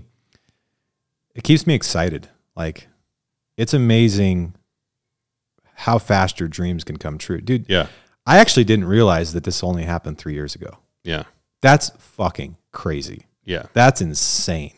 I thought I had it all mixed up. What an incredible story. And and there's people out there listening that have these things in their mind. hmm The same thing can happen. Yeah. Like it doesn't tell- mean that it will, yeah uh, and it I can. I say it a hundred percent can happen I mean I started this during the COVID year of 2020 you know and um but I didn't quit my full time job until the first of January 21 That's crazy. you know dude. so it's but i tell people you you you can't just quit your job and then just go start your dream like you have to start your dream a lot of times in the morning before work and at night late nights and weekends and then it got to the point where it was like "Ah, i think i better quit. Like my, my wife kept telling me you need to quit your job and i'm just like man you know i had a good job like benefits and mm-hmm. good wages and you know lineman job's are a great job and it's there forever. And it's mm-hmm. like it felt selfish right? Like I'm going to quit a job to start something I want to start, but mm-hmm. like I can pay my bills and retire and have a great life with what I'm doing. Right. So why would you quit that? Because most people around here would love to have that, you know? yeah. um, I saw my dad str- struggles with you know being self employed forever, and there's several times when I was as as a lineman, he's like, "Dude, you got it made." You know, shit goes south, four thirty, you go home, it's not your problem. Mm-hmm. Like that's a different mentality than owning your own excavation company and your backhoe breaks down on Monday morning and you got to get fixed. Like, Yeah. you know, so um, it is possible for people though with enough hard work and um, I think I you're right though. I don't, I think people, you know, if you read the TikToks and the Instagrams enough, like fuck it, just quit. It's like, yeah. The the reason I was able to do what I was able to do is like we'd had enough equity in our house that when we sold it, I could use that cash to start all my other stuff. But that meant I took like five steps backwards from a lifestyle perspective. right. And but everybody's different. But I think I think what you said is the right way to do it. Like it's like it's a hobby slash like learn how to find what your passion is, learn how to make a little bit of money with it or mm-hmm. whatever on the side. Maybe it's on eBay, maybe it's whatever. There's so much so many ways to do it now. And it's not as hard as it used to be. And then pretty soon you'll be like, shit, I'm kind of making enough money. Yeah, we're gonna have to make some lifestyle. Maybe we're Right. not going to Hawaii this year. Right. But a couple years from now, the way I looked at it was like I need to go down in lifestyle to go way up. Like my my Right. long term potential is much better going down this path than it would be going down this path. And you have to have um and I, I know we're trying to end this, but No, you're good. the thing that actually changed my life was sitting in my backyard on our on our little cocktail table in Bozeman with my wife in like one of my darkest moments and being like, fuck it. We're gonna write on one piece of paper what we want. Three years, five years, ten years, twenty years from now. What do we want in our life? Like I don't know. I've only thought about Sitka. Right. I don't know what I what do we want. And when you do like you know financially, relationship, kid wise, where we, uh, geographically, where do you want to be? Blah blah blah blah blah. You go through this. They, I think they call it a vision board. Is Yeah. the term for it. I didn't know what the hell it was, but and we wrote it down, and you're like, holy shit. Yeah, the path we're on ain't gonna get us there. Right. And it, it's not all about money. People make it about money right. money comes when you do the right things. I mm-hmm. feel like the right amount of money will come, but you have to like have something to aim at. It's like trying to shoot a gun at something with no, there's no target. Like Right. once we had something to aim at, like I knew, like by age 50, I want this, that, and the other thing. And it's probably going to turn out to be a little bit different, mm-hmm. but at least we aimed the, the weapon in the right direction. Right. And I had something to shoot for. And I was able to clearly see that what we were doing was not working Right. That's what actually changed everything. And then, you know, the other stuff that I told you starts to fit together, right? Does that make sense? Oh no, hundred percent. So if and, there- can, and there's different stages in life. Like when I quit and did my thing, I had four kids and I was 39, right? And and a good job. When you, for example, relating back to when you were young and you had this opportunity, like that's where I give people different advice. Well, if you're 25 and you Oh, just have yeah. a girlfriend, screw it. Like go Yeah. send it to whatever. It doesn't yeah, matter, who right? cares? if you're 40 and you have four kids and and responsibilities you're in a different place so like um yeah it's it's different at different stages in life but uh, you know the other thing with the money thing is it's also it's funny because i could sell all of this right now and probably have you know, plenty of money right but i would immediately turn around and be like what am i going to do like i i I enjoy what I'm doing here. Like the money isn't the thing, right? Not not at all. And um, I you know, there's a custom knife maker, Harvey Dean, that's a older knife maker, and he made a choice back in his 30s, 40s, right in there when he quit his steel mill job or steel worker job to be a custom knife maker. He knew when he did that, and his path for the rest of his life was not going to involve much money. Making one custom knife at a time. It's it's a lot like that way for you know people who do de- pursue music for their whole life. Mm-hmm. Most people aren't going to be Chris Stapleton, right? You're gonna you're gonna you're gonna sacrifice. You're probably never gonna own that big house. You're never gonna have that big yard and that boat, and you're not gonna go to Hawaii every year and all that stuff, right? But ultimately, that's health wise and for what how they want to live their life. They get to pursue their passion, mm-hmm. but they're not going to be able to do the things their neighbor does Yep. But that's okay. Like Harvey said, like I just knew, but I was gonna, it was gonna provide him opportunities to, you know, as a full time knife maker making custom knives on a Wednesday. If he wants to leave the shop and go hunt, he can, right? But that might mean he has to work Saturday. But it allowed him flexibility, and and so I guess what I'm saying is, is people a lot of times are also too worried about the money when maybe that hobby can turn into your business, but that business is only going to make you 70 grand a year. Mm-hmm. But if that's all you need to be happy, then fine. Like you, you, you can step out of that career where you're making 120, but you, like your point, Mm-hmm. you have to make some adjustments to your lifestyle, you know? I get to work ar- around a lot of wealthy people in my in my one of my professions, and like there's a certain amount of money that makes you happier because financial problems are really real. I mean, I was the same. My dad was self employed. My mom really never worked. If you're making 40 grand a year, it's a struggle. I remember when my dad lost everything, going from making a million dollars a year to 0 mm-hmm. and had to buy a five hundred dollar like what looked like a rapist van and drive it for literally a year. Yeah. and it barely ran and it broke down all the time. I remember those struggles. Mm-hmm. Um, I don't ever want to go through that. Right. Financial problems are real, but money only solves financial problems. Right. It doesn't solve all your other problems. Mm-hmm. So you got to like get your life in order in all magnet all areas. But um, it just depends what you want, man. Like I have friends that money does not mean anything to them. I have friends that just want to hunt 150 days a year. Yep. They don't give a shit about money. They don't even want to own a house. Right. They don't care. I care about money from the standpoint of by the time I'm 50, I want to be financially free enough to where I can only work. And actually, to be honest with you, I'm already doing this. I only work on the things that I really get some passion out of, Right. Um, which I'm so I'm very lucky already. Maybe I've already reached that goal. Maybe I don't need any more. I don't know, but I money is part of my motivation, but it's like one of like ten things Right. but um, you have to decide what you want. I have musicians friends that would are just plenty happy. Just they want to just live out of a van and play music and Yep. make two hundred bucks a night. Whatever, man. Like we only get to live so long. Right. Do what you want, but have something to aim at. And if you are one of those people that want to get rich, quote unquote, that's sticky motivation. Right. But but if let's just say that's one of your top priorities, there's only a couple ways to do that, and one of them is starting a company. Right. The other one is to inherit it. It's true. So like Yeah. that's basically Well, and it's going to come with no matter what, it's going to come with some sacrifices. I mean, maybe not the inheriting part, but whether you're starting a company or you're just a, a career guy or a, a, a brain surgeon Mm-hmm. or whatever, it's going to come with some sacrifices, right? I mean, Yeah. it, the reason people get rich and the reason they get paid that is because it takes a lot of time and a lot of effort, and they Mm-hmm. and most of them don't ever get to spend it really. Right. I know people that are like, damn, I never really got to spend Yeah. any of my money. Yeah. So I don't know. I'm I'm kind of more like, I don't, it, just solving financial problems. That's like being able to pay your bills feels good, man. Yeah. Like I remember when we were, in, but there's there was when we first moved to Bozeman.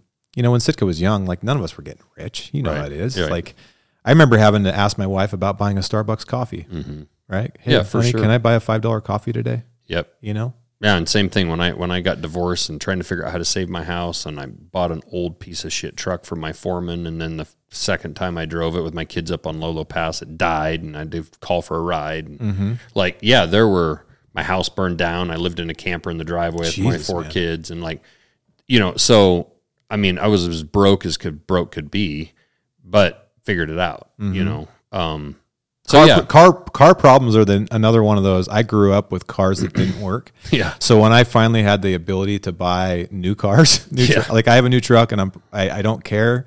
I'm paying the the ugly payments on it because it doesn't fucking break down. Because I grew up with broke down cars. No shit. So like I don't want my kids to deal with that. Our Yeah. cars were always broke down. But Yeah. no, man, it just depends on what you want. But I like shit comes true. Yeah. Like especially these people that like in the day and age now art is more is valuable again. Like Mm-hmm. your art um, whatever maybe it's songwriting or painting or whatever like social media is powerful youtube's powerful show Mm-hmm. the world what you do sell it on the side and then you might get to a point i know a, a painter she crushes it just Well, and I, I say, you know, the thing, the tools you didn't have at Sitka back in those days that like we have today is, you know, you can, and I never had this in my custom world, but like you can't, you have the most powerful marketing platform in the world available for free.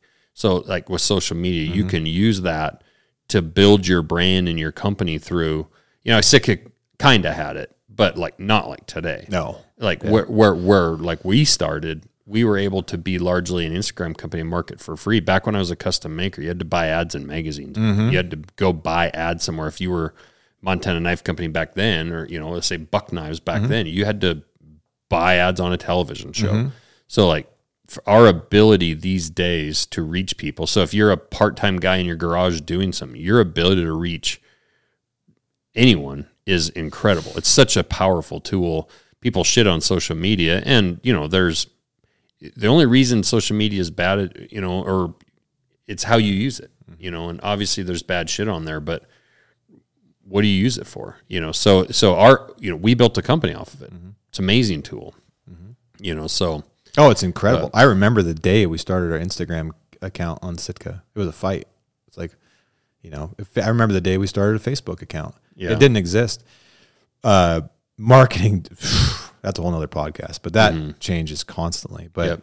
to your point, like, mu- well, it's, a, it's a great time to be a, mus- a young musician with Right. TikTok. Yep. You can get discovered on TikTok today. Yep. One freaking just recording on your iPhone. Well, the dude, the dude that Rogan had on red hair. Oh, yeah. you know, I mean that Yeah. that's that guy. Right? Oliver Like, Anthony. yeah, the Oliver Anthony. That that's that guy. One Yeah. song becomes mega mega.